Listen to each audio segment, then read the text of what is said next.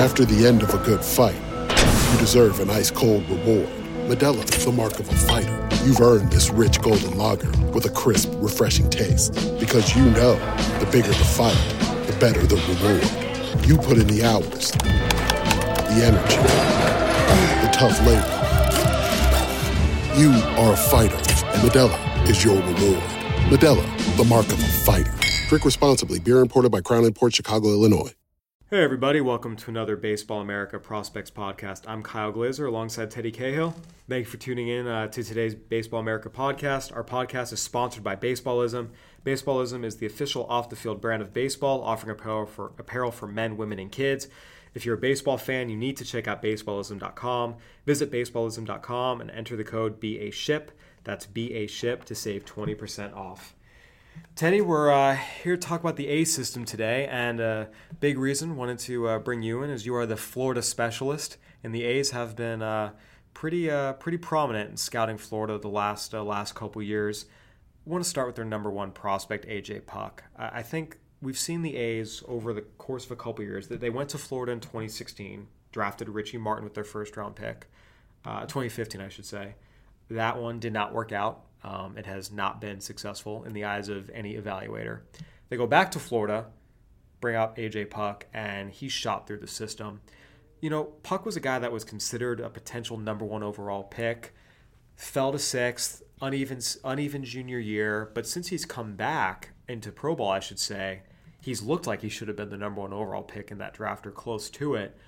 What was your sense of Puck and, you know, the validity behind him falling just as as that all happened uh, during that junior year in Florida and, and how he's come back now? Well, the whole time, I mean, I understand why he fell. You know, you look at his uh, his junior year, it was it was rather inconsistent. But um, the whole time, the tools never really changed. You know, he just wasn't locating quite as well. And the other thing about that team was Florida had, you know, this incredible rotation of Logan Shore, A J. Puck, and Alex Faedo. So it's two first rounders and a second rounder. And then Dane Dunning was hanging out as a swingman. And there, there's another first rounder there. So that allowed Kevin O'Sullivan to be pretty aggressive in some of his moves. And basically, it wound up being that Puck and Dunning were essentially like tandem starting for a while. And, you know, if they didn't have Dane Dunning, I think A J. Puck would have been allowed to work out of his jams a little bit more often, as opposed to just like, well, his pitch count's kind of running up there. Like, let's let's get him out there, out of here, because we can afford to do that. Um, you know, so I, I just think that some of the inconsistencies Um, that existed may not have existed um, in a different situation. So to see him have success, uh, definitely not surprising. He had plenty of success at Florida, uh, you know, even during that season. And, um, you know, I mean, th- there was a, I, I understand the fall. The fall to six was a bit steep, and I definitely thought at the time and continue to think so that the A's really benefited from that. Absolutely. You know, he started off this year with a lot of, you know, it was three four-inning outings. Then he went three and two point one and three. They didn't really let him get stretched out and start throwing, you know, five-plus innings until May. But once he did, I mean, by the end of it, he was going seven, couple six and two-thirds. I think what was encouraging to me, you know, I saw him in the Cal League, and as I've said on other podcasts, he was as dominant and probably the single most dominant pitcher I saw this year in terms of when he was on. And then he went up to Double A, and while, you know, there was obviously some more contact to higher level, he was going, pitching into the sixth and the seventh. He was still striking out over a batter an inning, ended up leading the minor leagues in strikeouts overall this year. I, you know, the control is something that is still never going to be his hallmark, but you see swing and miss stuff. You see the ability to pitch deep into games. You see the ability to roll over a lineup two, three times and handle any challenge thrown at him. I mean, to me, this is a guy that I, I think we're going to look back at two, three years, especially with some of the guys taken ahead of him in the twenty sixteen draft and go, man, someone really missed the mark here. Yeah, uh, and I just don't really understand why what people are looking for. Um, you know, these college starters, we expect them to, you know, at, at the top of the draft, it's just like they're expected to go out and, and dominate for, you know, fifteen, sixteen straight weeks. no one expects you ever to do that at any other level of baseball. You know, in every level of pro ball, you would be excused a poor start here and there, but they, it, it just doesn't happen for these, these top level college starters. They have to be on from the start of February until you take them in June. And, um, you know, as a result, you know, that you, you get, you can get some, some guys falling. Faedo fell, Puck fell. I mean, and both the Tigers and the A's are really going to benefit from that. And, um, you know, A J. Puck's going to be in the big leagues this year, potentially. You know, I, he has everything to needed to, to excel as a pro player. I don't know if he's going to be a, an ace or anything. Um, you know, there are legitimate concerns, uh, but he's got it, the body's what you want, the, the fastball's what you want. The, I mean, the, the slider was ridiculous. The, the slider's absolutely what you want. You know, it, he's uh, he's really good, and um, you know, I think the A's have Uh, a guy that can be a, a, an important piece of their, their pitching staff for, for you know a long time to come here. You know, it's interesting. The A's, you see the position players they brought up the last few years. You saw Matt, Matt Olson come up last year. We saw Matt Chapman come up. There's definitely started to bring up some interesting young position talent. The pitching uh, has, has definitely been a shortcoming. They traded Sonny Gray. They've tried to fill some holes here.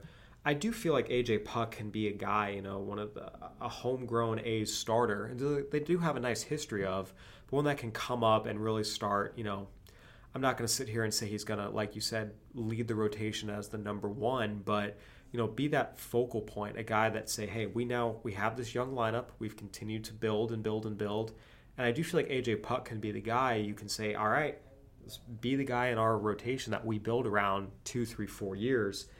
And whether it's the other guys that come up after him, you mentioned he'll probably be up first, but you have Jesús Luzardo. If James Kaprielian can stay healthy, his teammate at Florida, Logan Shore, I do think you're starting to see the makings of a potentially impressive A's rotation. I do think starting in triple A this year in the P C L will be an interesting test for A J. Puck. Well, I mean, the thing about that, though, is that he's going to be in a, a decent spot in the P C L. He's not going to be in one of these ridiculous P C L parks, right. So um, yeah, I mean that where he is, and that, that whole division in the P C L is a pretty normal division. Um, you know, you got Memphis and New Orleans, and, right? You're um, not going to Salt Lake, then Reno, then Albuquerque. Yeah, it's it's the normal part of the P C L. So you know, I mean, it, it, it is a challenge because it's triple A, and it's a challenge because he will occasionally have to pitch in some of these more ridiculous P C L parks. But the way it works, like uh, I, I think it's going to. You know, it, it's not the same as having to go pitch in Colorado Springs. But, I mean, you also have, I mean, there, there's talent at the big league level, young talent at the big league level in terms of pitchers with uh, Jarrell Cotton and um, Kendall Graveman. Kendall Graveman's still only going to be like twenty-seven this year. Yeah. So, I mean, and, and um, you know, Sean Manaea, uh, they, they have some uh, some intriguing pieces uh, running around. And, and, you know, in their ballpark, you don't have to be incredible. And you, know, you also you get eighty games there. You get another ten at Safeco, another ten in Anaheim where the ball doesn't fly. There's definitely a lot to like about what's what's coming up. Moving off of Puck, and, and look, I, I think it was extraordinarily clear. This is the number one prospect in this system. There was not a lot of debate. You have some middle infielders in Barreto and Mateo, uh, both of whom, you know, Barreto made his major league debut last year. Mateo completed tri- double A, going to triple A this year. Might be around in the majors, but Dustin Fowler is an interesting guy to me because obviously we saw him make the major leagues and then in his first game destroy his knee in a horrific accident. The A's acquired him anyway in the Sonny Gray deal. You look at the A's lineup, their situation, center field, there's a little bit of an opening. I just overall, I mean, when you see an injury like that, a guy like Dustin Fowler, who by the way was an eighteenth round pick, zoomed up, was getting higher, you know, grades on him than Clint Frazier was in the Yankees system. Tremendous story already. You see an injury like that. Any thoughts? I mean, especially because I, yeah. I just don't understand how anyone is, you know, a, that's the most difficult player I think to rank in the whole book. Um, you know, and I say that as the guy who wrote the Indians chapter and dealt with Brady Aiken. Um, you know, I, I don't know how, how you handle Dustin Fowler. And, um, you know, it was interesting to see him get traded after that happened. Um, you know, I, I, it's going to be very interesting to see how he comes back from that because it wasn't just your typical knee injury. You know, I mean, I, I think we all can handle, you know, an A C L tear. Um, you know, we understand what that means. And I think that players understand what that means. Um, but what happened to, to Fowler was a little more than that. And so it, it's just going to be interesting to see a player who uh, was at least partially part of his game is, is built around his, his legs. You know, how, how what does he look like when he gets back uh, to, to full health, and how long does that take? Yeah, you know, when we talk about the injuries, that's been one of the more interesting subplots to me of the A's and kind of the group they've they've put together here. A lot of them have injury histories that are a little bit concerning. Um, you mentioned we mentioned Dustin Fowler. Jesús Luzardo is a Tommy John guy. Sean Murphy, one of my personal favorite prospects, was hurt a lot in college, dealt with injuries last year as well. James Kaprielian has had a lot of health issues. We saw um, we saw Logan Shore miss some time last year with a lat strain. Dalton Jeffries had Tommy John. I mean, six of their top thirteen prospects have all had significant injuries. I guess when you're set, you know, what's your thought on just how much risk there is there? Because to me, that's it's pretty it's pretty mighty. Yeah, I mean, that's uh, you know, they, clearly they were willing to uh, to accept some of this risk. Um, you know, some of those guys that have injury history, it's not really like. Uh, You know, Sean Murphy's not a chronic, like that. That's not a that's right. not a, a, a huge concern going forward. But just to see what they did over the summer in, in acquiring a couple players who had had significant surgeries, um, you know, clearly um, the A's, you know, had access to, to medical records and all that. You know, they could review that and all, all the rest of that. But I mean, that's to to take those players on in the Sonny Gray trade, um, you know, is. Uh, You know, it's a it's a little bit of a different strategy, and maybe they, they felt like that gave them access to a, a higher level of player um, than they normally would have. But uh, it, it is not without risk, and, and you know, it, it'll be very interesting to watch how those guys uh, come back and, and rehab. I think one thing with the A's that, and look, it's a product of the fact that, hey, they have traded away guys year after year after year now, and so you expect there to be some talent in their system.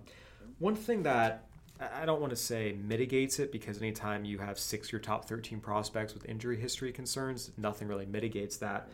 But you go and you look, number twelve prospect is Grant Holmes. Number fourteen is Sheldon Neuse. Number fifteen is Nick Allen. Even as you get into the teens, there's still some talent, like legit talent here. I mean, Neuse and Holmes both have big league futures, you know, av- you know, solid average big leaguer grades on them. Nick Allen was, you know, he was a fourth-round pick, but he got first-round money. Uh, I mean, this is a guy that most people felt was one of the most gifted defenders in the entire draft. Kevin Merrill is another very highly touted shortstop. I guess I do kind of want to start a little bit with just the depth of the system. You know, Greg Deichmann is another guy you covered. Uh, they went college-heavy these last two drafts a little bit, but between, you know, seeing Deichmann and Jeffries, uh, what's your overall sense on on the caliber of these college guys the A's have been picking?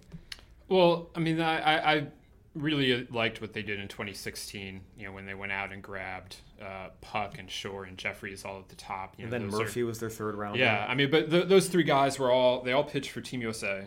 Um, and, you know, if you pitch for Team U S A, you know, as a, as a, if you pitch for the U S A collegiate national team, I mean, that, that is a significant thing typically, and, and that summer's pitching staff was incredible, and, and they went out and they got three of those guys. I mean, I think that all three of them uh, have the potential to move quickly. Obviously, Jeffries got is getting slowed down by injuries, but you know, those were three reasonably polished players already. Um, you know, and honestly, the, the least polished of them was probably the one they took first, and he had the biggest upside. So, you know, those are those are some big time guys, and. Um, you know, Murphy is, you know, just a, you know, this was a, a, he has an incredible growth as a player just during his college career. And I think people have been pleasantly surprised by him in pro ball. Um, you know, I think people that followed him closely at Wright State are less surprised. And then, you know, in, in Greg Deichmann, um, you know, that's an All-American, uh, huge power, uh, some, you know, questions about where his best defensive fit is, but, you know, he really made some strides at L S U defensively. So, um, you know, I, I think they've done a good job of attacking these kinds of uh, college players that, uh, you know, have a chance to continue to get better in pro ball, but are also reasonably polished products already. And, you know, obviously this is something that the A's have really uh, perfected over the last two decades. So, you know, I, they, they know what they're looking for a lot of times. And, uh, you know, I think in the last couple of drafts, they've done a good job at the at the top end. You know, it's interesting to me. The twenty fifteen draft was not a good one. Went Richie Martin, Mikey White, Dakota Chalmers, all guys who do nothing for anyone nowadays. Uh, Sky Bolt, um, again, you know, interesting guy, but not a guy a lot of evaluators see as as a potential pro, uh, major leaguer, I should say. But then you go to twenty sixteen. You mentioned that draft where they got those those four guys at the top. Tyler Ramirez, seventh rounder, reached Double A and held his own his first full year. And they also went out and traded with the Nationals, and they got two guys who were also really well-renowned products in that twenty sixteen draft in Jesús Luzardo and Sheldon Neuse. I feel like the A's scouted that twenty sixteen class really, really, really well.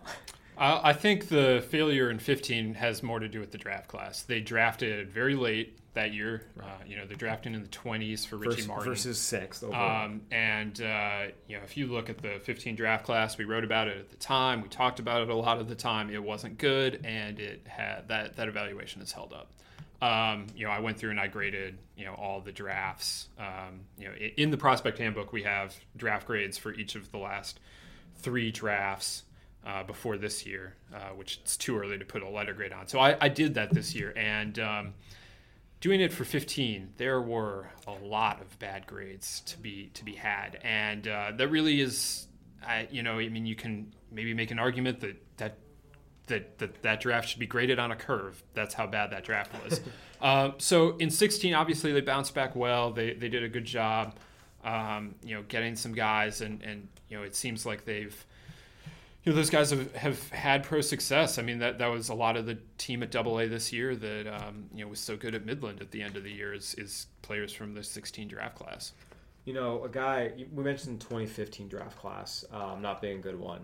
One guy who a lot of people liked, had a really good career, was James Kaprielian, and we hit on him earlier, and he just has not been able to stay healthy. We've seen it year after year after year after year. He's played eight games since he was drafted in twenty fifteen as a professional. If James Kaprielian gets right, what do you think he can be? You know, I mean, I guess that's a big league starter. Um, you know, he's a, a solid player. Um, I don't know. It's just been so long since anyone's seen him. Um, you kind of just almost at this point have to throw out everything he's done in pro ball. Um, and, You know, I mean, it, it's not like his injuries have been extensive. Um, you know, it's a it's a pretty cut and dry deal there. Um, you just have to get him back on the mound, and I, I'm going to be interested to see what he looks like this this season. And you know, another guy who you know we talked a little bit about earlier, but um, you know, we talked about Puck, we talked about Shore a little bit. Dalton Jeffries was the other first rounder, twenty sixteen. Had Tommy John this year. What can A's fans expect if he comes back as he was? He is, um, you know, he's a little undersized, uh, but he's got just a really good feel for pitching and a really, really good changeup. Um, and, you know, I, I, I think that that's another guy that, um, you know, once he's healthy, he should be able to move pretty quick. Um, you know, we'll see what that looks like. I mean, given the fact that you, you got to make sure that they're all the way back and innings limitations and all the rest of that. But I mean, I, I would figure that Dalton Jeffries is a, is a guy that can make pretty quick work of the minor leagues, um, just based on what he was able to do in college, uh, and, and the polish that he comes to pro ball with. There's a little bit of an expectation that closer might be in his future. Do you think that's more likely? I don't see that. I mean, like, could he go to the bullpen? Absolutely. I mean, he, like I said, he's undersized. I don't see a closer. Um, I mean, to me, I, like, I, I've never seen it in the bullpen. Um, I don't know exactly how high it would play up, but I don't think he has a closer fastball, not not in two thousand eighteen.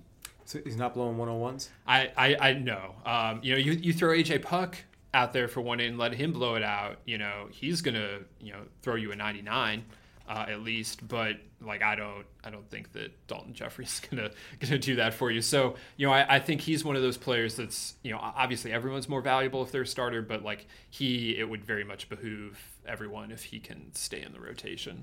You know, we, we keep talking about these right-handers. Logan Shore was a guy this year, and I, I had the Cal League coverage. And everyone was just very underwhelmed by him this year. Uh, did not make our Cal League top twenty. Now, this was a very, very strong year in the California League, so it's not the worst, you know, indictment in the world. And he was sort of at the back, you know, in consideration. But I think what was the deal with him was everyone saw a fastball that was, was down a little bit. It was not, you know, I think some people were hoping it'd be ninety-two ninety-four. It was more ninety ninety-two. He would get to a four, but it wasn't consistent. And most concerning, I think, for a lot of individuals was his changeup. That was his plus pitch. That was what he was known for. And a lot of managers and players and scouts I talked to said they saw his changeup as average-ish. I mean, they would just run off five guys who had better changeups. Um, he was hurt by a lat strain, and he got a little better at the end of the year after he came back. So you almost have to wonder if, how much that effect had on him. But again, how much concern would you have about Logan Shore, if any at all? To be honest, I was...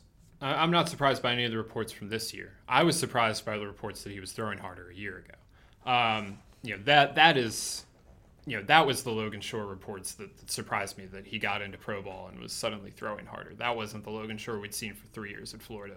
I think what you saw this year is Logan Shore. Um, and people have to figure out that that's a, still a really good pitcher. I mean, the changeup concerns, that, that does concern me a little bit, because that was, um, you know, his real separator. But you know, he's not a guy that is supposed to be throwing ninety-five. That that's not who Logan Shore is. I don't think that's what the A's intended him to be when they drafted him.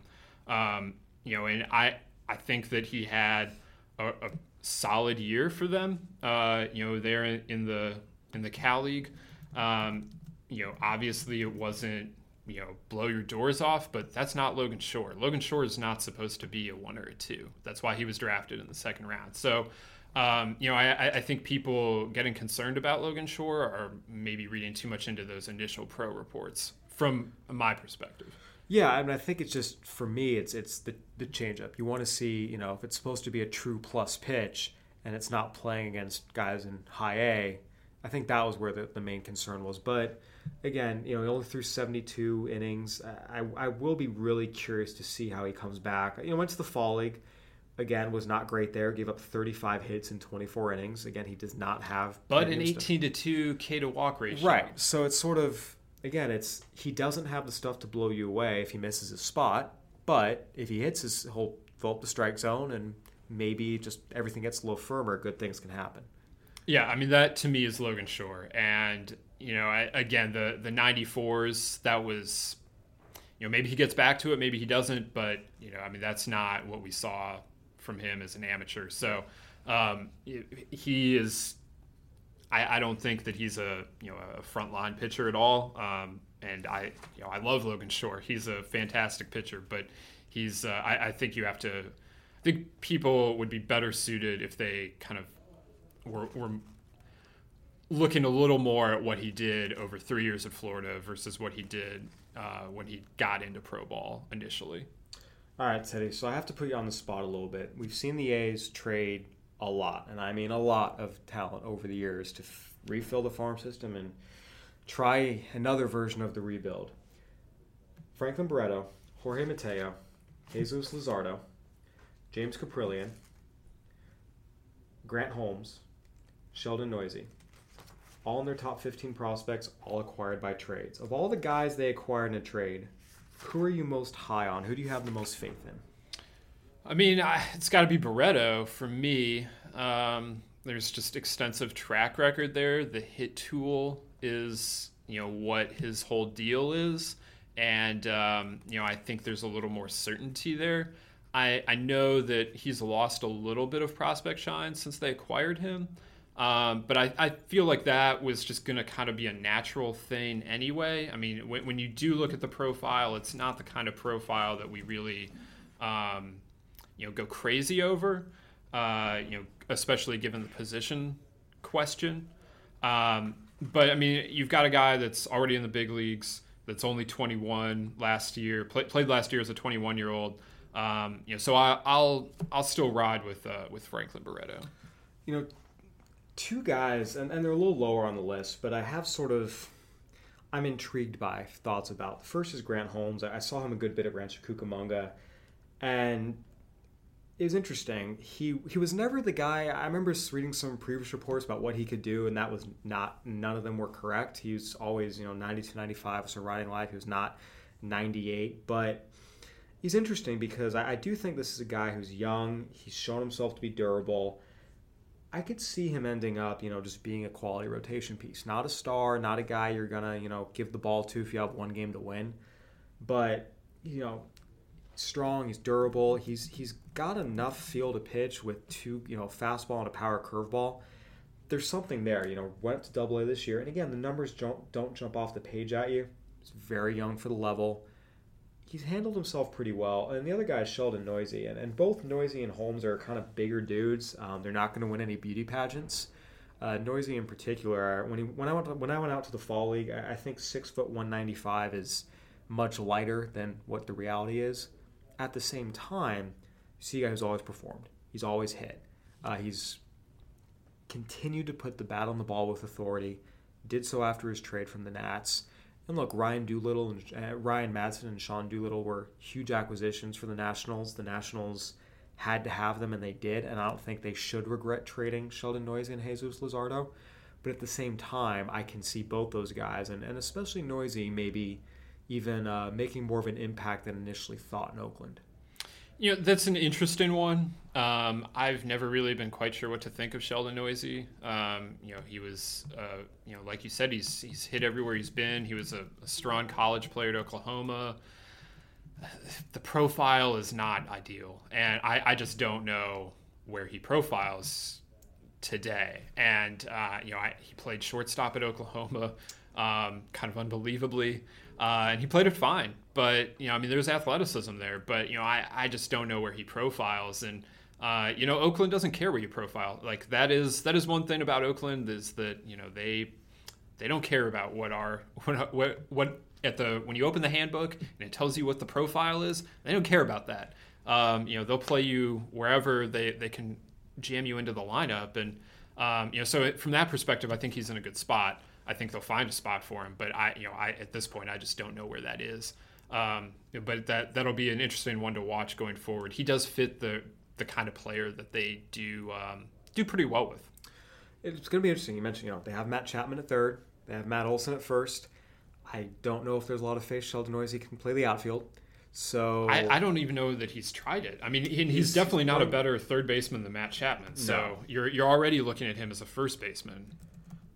Maybe you know, traded Ryan Healy. Maybe they D H him, but I, yeah, I mean, but that's you know, that's not an ideal thing right. for that. So we're talking about a twenty-two, twenty-three year old player. Yeah, no, it'll be interesting to see what they do with him. I, I will say that um, if he keeps hitting, he will definitely get a shot, and we'll see what he can do with it. Um, I mean, I know they've they've put Olson in the outfield, so maybe that's the answer. Is Matt Olson plays left field and Sheldon Neuse plays first base. I don't know. I mean, I, I just pulled up his page. He's never played out of the infield. And yeah. So I, I don't know. I, I do know that if uh, as Oakland looks this over, I I know Oakland has looked at this, I am sure, and I'm sure they've thought about, can we put him in the outfield? Because Oakland will give you all kinds of positional versatility. Yeah, no, absolutely.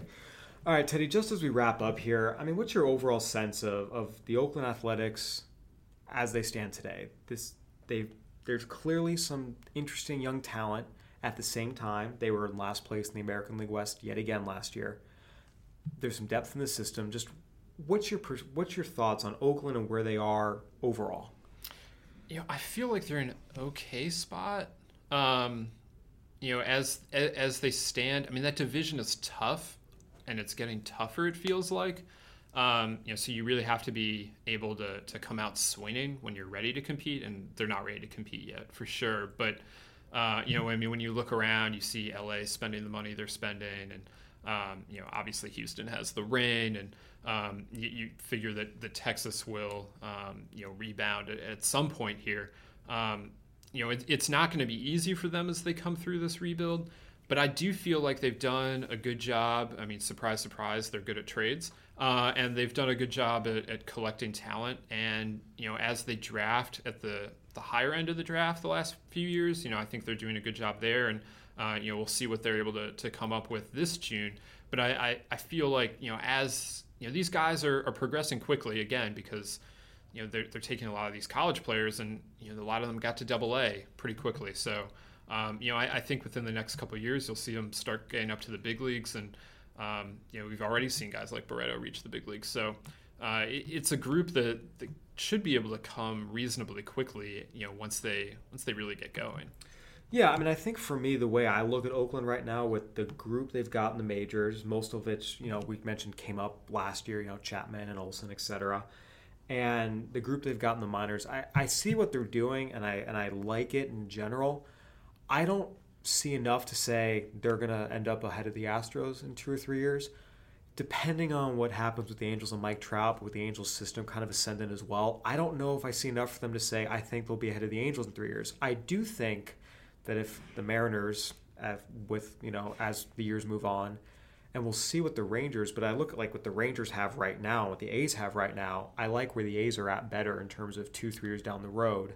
So I feel like I could see them getting to third, competing for a wild card. I don't see a group that I'd say they're going to be division champs in twenty twenty-two. The one thing that, yeah, I, I, I think that that's all fair. Um, obviously, Texas has historically spent more money.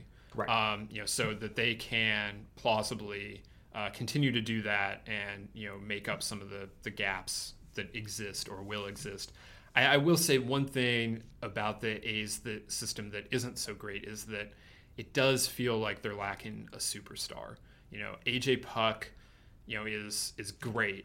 Franklin Barreto is solid. Matt Olson, you know, Matt Chapman, like these guys are, are, are you know, potent, like they are falling short of that. They're really good, but to me, they're falling short of that superstar um, that you need to compete against the Astros, who have Correa and Bregman and Springer and all on down the Altuve, line. Altuve, your M V P. And, uh, well, it, by the time the A's are ready to contend, Altuve's going to be in decline, I would assume. But he's obviously proven many people wrong before. Uh, you know, and the, and the Angels, you know, running around with Trout and Ohtani and, uh, you know, players t- like that. I mean, I don't know that the A's have those kinds of players right now. It's interesting, interesting thought. Well, we'll see what they uh, add uh, this year in the draft. And hey, they picked up Austin Beck last year, who is loud and toolsy, and maybe he can grow into that. Yeah, we talked all about all these college players yeah. that are polished. Austin Beck is the exact opposite of that. So we'll see where that, where how they are able to develop him over the, the next few years. All right, well, that'll about do it here. Uh, for Teddy Cahill, I'm Kyle Glazer. Thank you again for listening, everyone. And uh, today's podcast, once again, was sponsored by Baseballism. Visit baseballism dot com for the best apparel in baseball. Enter the code BASHIP, that's BASHIP, to save twenty percent. Have a good one, everybody. After the end of a good fight, you deserve an ice-cold reward. Medella is the mark of a fighter. You've earned this rich golden lager with a crisp, refreshing taste. Because you know, the bigger the fight, the better the reward. You put in the hours, the energy, the tough labor. You are a fighter, and Medella is your reward. Medella, the mark of a fighter. Drink responsibly. Beer imported by Crown Imports, Chicago, Illinois. Everybody in your crew identifies as either Big Mac Burger, McNuggets, or McCrispy Sandwich. But you're the Filet-O-Fish Sandwich all day. That crispy fish, that savory tartar sauce, that melty cheese, that pillowy bun. Yeah, you get it. Every time. And if you love the Filet-O-Fish, right now you can catch two of the classics you love for just six dollars. Limited time only. Price and participation may vary. Cannot be combined with any other offer. Single item at regular price. Ba-da-ba-ba-ba.